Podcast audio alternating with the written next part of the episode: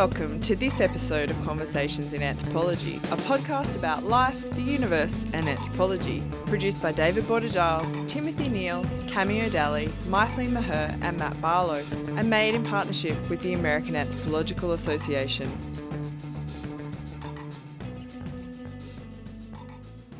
It's Timothy Neale, and I'd like to introduce you to this, our fourth and final episode in the mini series looking at crisis and the digital. In the series so far, we've spoken to Adia Benton, Jonah Lipton, and Susan Wardell, and in this installment, Mythily Meher sits down from a distance to speak to anthropologist Jolynna Sinanan. Dr. Sinanan is Research Fellow in Digital Media and Ethnography in the Department of Communications at the University of Sydney and has previously held postdocs at RMIT University and University College London. She has published several books, including Social Media in Trinidad, published by UCL Press in 2017, as well as Visualizing Facebook, published by UCL Press as well, and co authored with Danny Miller. As she discusses with Mythily, Dr. Sinanan has a research background in digital ethnography and digital media and is currently engaged in several research projects examining everyday strategies, opportunities, and challenges associated with using digital media, whether in Australia's resource extraction frontiers or the Himalayan tourism industry. Dr. Sinanan is therefore somewhat uniquely qualified to give some insight into how to do research through and about digital lives, and reflect on the possibilities and limits of doing research during a crisis. So here it is, the conversation between Mythily and Dr. Jolynna Sinanan.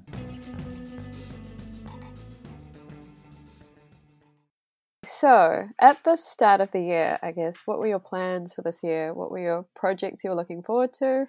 And how has this pandemic affected that? I had so many plans and projects for this year. Um, so, broadly, my research area is mobile media and mobile livelihoods. And I've been pursuing two projects in that. The first one is looking at fly in, fly out workers in the coal mining industry. So, I did some field work in northern Queensland, in Bowen Basin, when I was doing that fieldwork, I was trying to emulate the shifts that workers were doing. So seven days on, seven days off. So I would stay in the mining accommodation for seven days. And then I would speak with people and, you know, sort of get into what the sociality of staying in a mining accommodation village was like. And the second project is on uh, workers in the Everest tourism industry. So looking at guides and porters and how they sort of conduct their livelihoods and how they sort of work and the role that mobile phones play in that. Because in the Khumbu region in Nepal, uh, mobile infrastructure has only really been a thing in the last five years. So after the earthquake in 2015, state government and private companies put some investment, put a lot of investment into mobile infrastructure in the Khumbu region. So it's looking at mobile phone, mobile media, digital media practices really in these emerging first five years. So that one's particularly exciting because, you know, we all, as anthropologists, we hope to have our entry point moment. That's going to be the, you know, we, we look for change. As much as we all studied continuity, we want that moment of change and what it means. So that yeah, was yeah. quite exciting for me. Um, but both of those have um, fallen by the wayside, at least in terms of the field work. I was supposed to go to Nepal for all of April for summit season, uh, my field site in Nepal is a town called Namche. So Namche is one of the sort of gateways to Everest. It's the sort of first acclimatization point. It's the point where it depends on how people sort of talk about it and look at it. People think it's a really awful touristy town, and there's you know burgers and and pubs and all these sorts of things. But it's also the last point where you can get all those sorts of things. So it is a bit of a transit hub, and I find that that's fascinating. So I would have stayed there for a month the idea of getting guides and porters and tourists on the way up and on the way down. Wow. So you would have been there all through April. How so, are people getting on?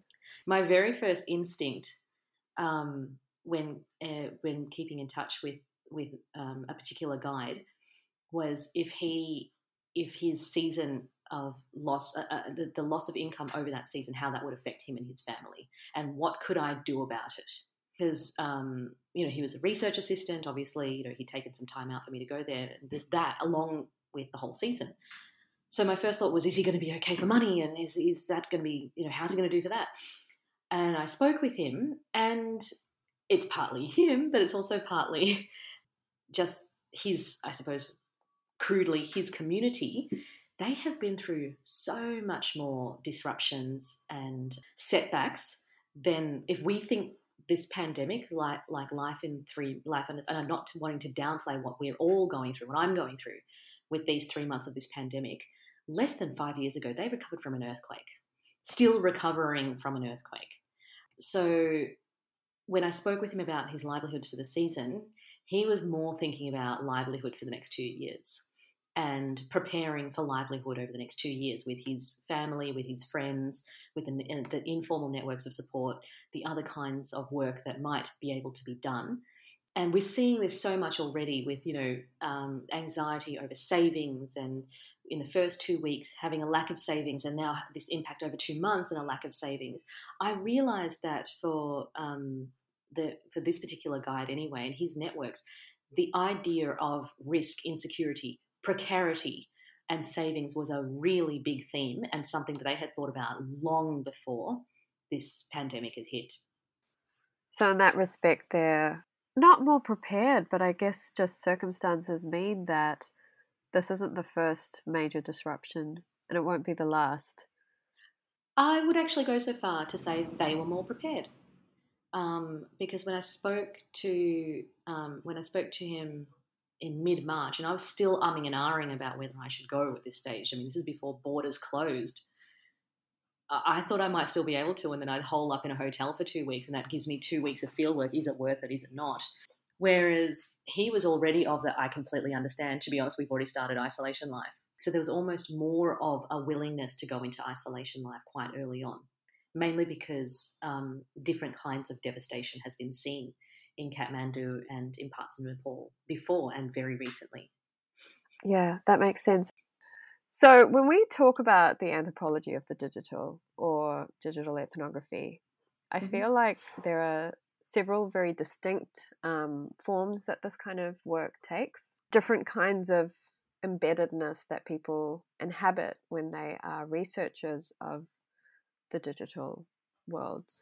So, you have things like Tom Boellstorff's work, where he's an ethnographer in Second Life, mm-hmm. um, where that is the virtual world that he is in and that he participates in the society and culture of and writes about. And then there's stuff like your work, where you're very much located in non virtual worlds with people who are temporarily dislocated from one kind of social life that's a big part of their lives, and they're in a, another very specific, contained kind of social life that's in their life, and how they use digital modes to kind of communicate, be intimate, be close, be caring with the other people in the other parts of their lives. So, can you talk a bit about to what extent researchers who might have been preparing to do very different projects at the start of the year that are now having to reconfigure these projects because of this pandemic, to what extent can they draw on these different kinds of digital research modes to work out what they can do mm-hmm. with their projects? So, for researchers who would identify, I wouldn't say identify as being digital anthropologists, but definitely identify with the sensibility of anthropology. Yeah.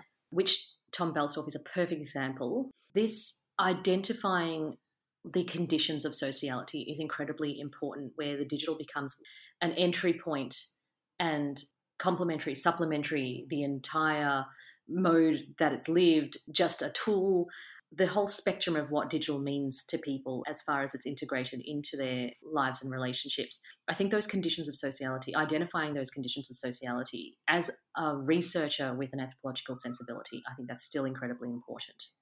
However, when our research involves participants who, bizarrely enough, are experiencing the same restrictions um, and the same impositions of life in isolation that we are, all of a sudden we're faced with a very different problem um, when our research still predominantly depends on participants and the sensibilities of the participants. So, I, to give an example, I did not feel like it was right to be constantly checking in on my research participants in a way that was not genuine, not as a data collection kind of way. Of course, everything informs data, fine, but I did not want to be tapering the sociality of chatting over Facebook Messenger or phone calls to become pseudo interviews or to become substitute fieldwork. It just did not feel right to do that. However, um, with that said, there's a whole lot of things I don't know about my field side. I'm also located in a media department. So at the moment, this is my second media department that I've been located in. And this is a media related project. So with this Everest project, the way that I'm trying to be flexible with it is that is built on the premise that so much of the imaginary of Everest and so much of your everyday people's encounter with Everest is through technologies of visual visual cultures. What does that actually mean? So I'm also trying to take advantage of being located in a media department and look at what has the technologies of visual culture, everything from from topography to scientific mapping and geology to newspaper articles from the from you know the the first ascent uh, to 90, up until the 90s, where the big controversial sort of you know commercial mountaineering came into effect, and then now in this new era of Everest through technologies of visual culture through social media. Um, what does this say about? And another it goes back to another theme that we've looked at in anthropology for a really long time. What does this say about imaginations and aspirations? What is the relationship between the shaping of um, aspirations and imaginations through a historicity of visual images? this is this is an ongoing discussion. I think imaginations and aspirations are really difficult to research. There's some amazing work about the temporalities of futures by Akhil Gupta and, uh, of course, um, Appadurai with the capacity to aspire, um, Fisher. But how we kind of have this sort of insight into what shapes, compels act, actions and practices as a result of aspirations and, and imaginations, that that, that um, relationship to you know prosuming or producing images, consuming images through social media platforms. What is that? What's the nature of that engagement?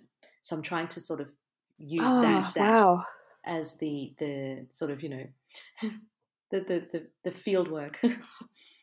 That's such an interesting question, actually, because I feel like so much of our engagement online, especially with strangers, with strangers' accounts, does have this kind of aspirational texture to it that's that's really difficult to talk about.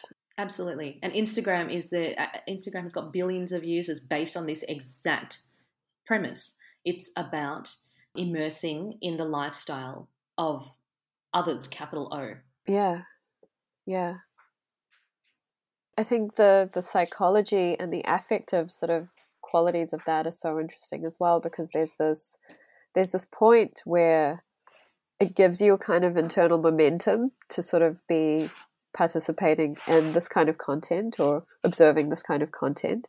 And then there's a point where it very quickly makes you extremely deflated. Oh, this is cool, Joe. This is cool research.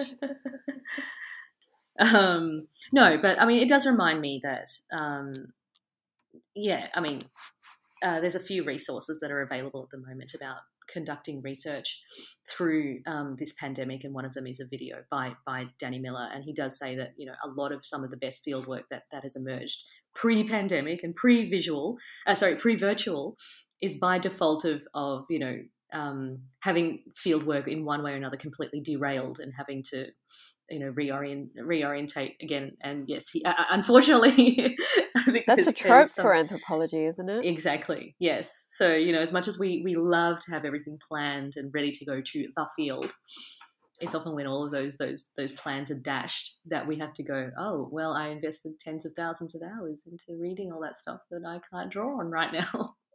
Yeah well i mean my other question is when should we just leave it is there ever a situation where maybe adapting your project to be a remote ethnography isn't the best idea? And then what? Spicy um, question, but so it is very spicy question, um, and one again that I hope that I'm wrong, completely wrong about. I'm feeling this way about my mining research. That while the borders, um, while the WA borders are closed, and while mining companies, rightly so, are very concerned about the immediate health and safety of their workers, there is not much time to engage with or um, will to engage with with with anthropologists right now, and I don't know when that when when you know I'll be able to pick up those conversations um, when I'll be able to pick up those conversations again. But again, I think while I I don't have the the research opportunity that ex- that might exist with the Everest work, I think that there is still, and I've never really gotten to do this before. Hate to admit, but really understand and think through what were some of the tropes that I was going to bring to that research. So, for example, care and care and familyhood and care and familyhood from migration. What does mobile labour even imply in the last few decades of the Australian mining workforce? I mean, I know these things enough, but in terms of the chronologising, okay, yes, these um, policies were implemented here, they changed here, these had these impacts here. That granular detail that I would normally be looking for through people's lived experiences and lived conversations where I'd be wanting to hear how people locate these changes within their experiences, I might have to just do some book research and some journalistic research to be able to identify those timelines so that when I can have those conversations again, I'll be a bit more informed. well, that sounds that sounds like a that sounds like a fine plan for the year or for the months ahead. All right, one last spicy question then. Is anthropology an essential service? Spicy answer. Some anthropology.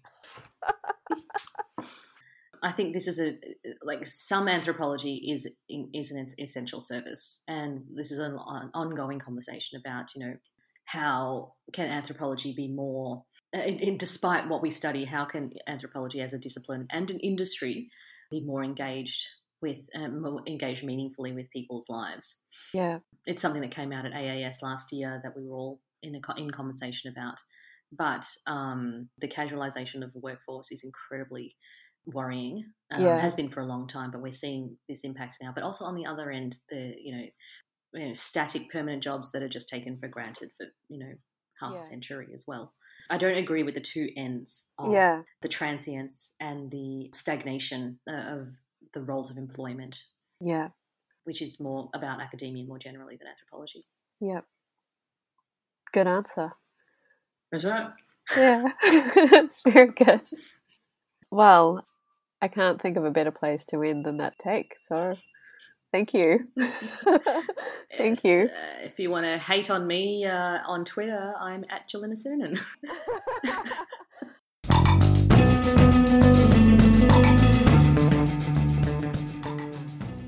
You've been listening to another episode of Conversations in Anthropology, a podcast about life, the universe, and anthropology. This podcast is produced by David Boarder Giles, Timothy Neale, Cameo Dalley, Mythily Meher, and Matt Barlow, and made in partnership with the American Anthropological Association. To learn more about this podcast, find us on Twitter. We're at AnthroConvo. And don't forget to rate and review us on your chosen podcasting platform.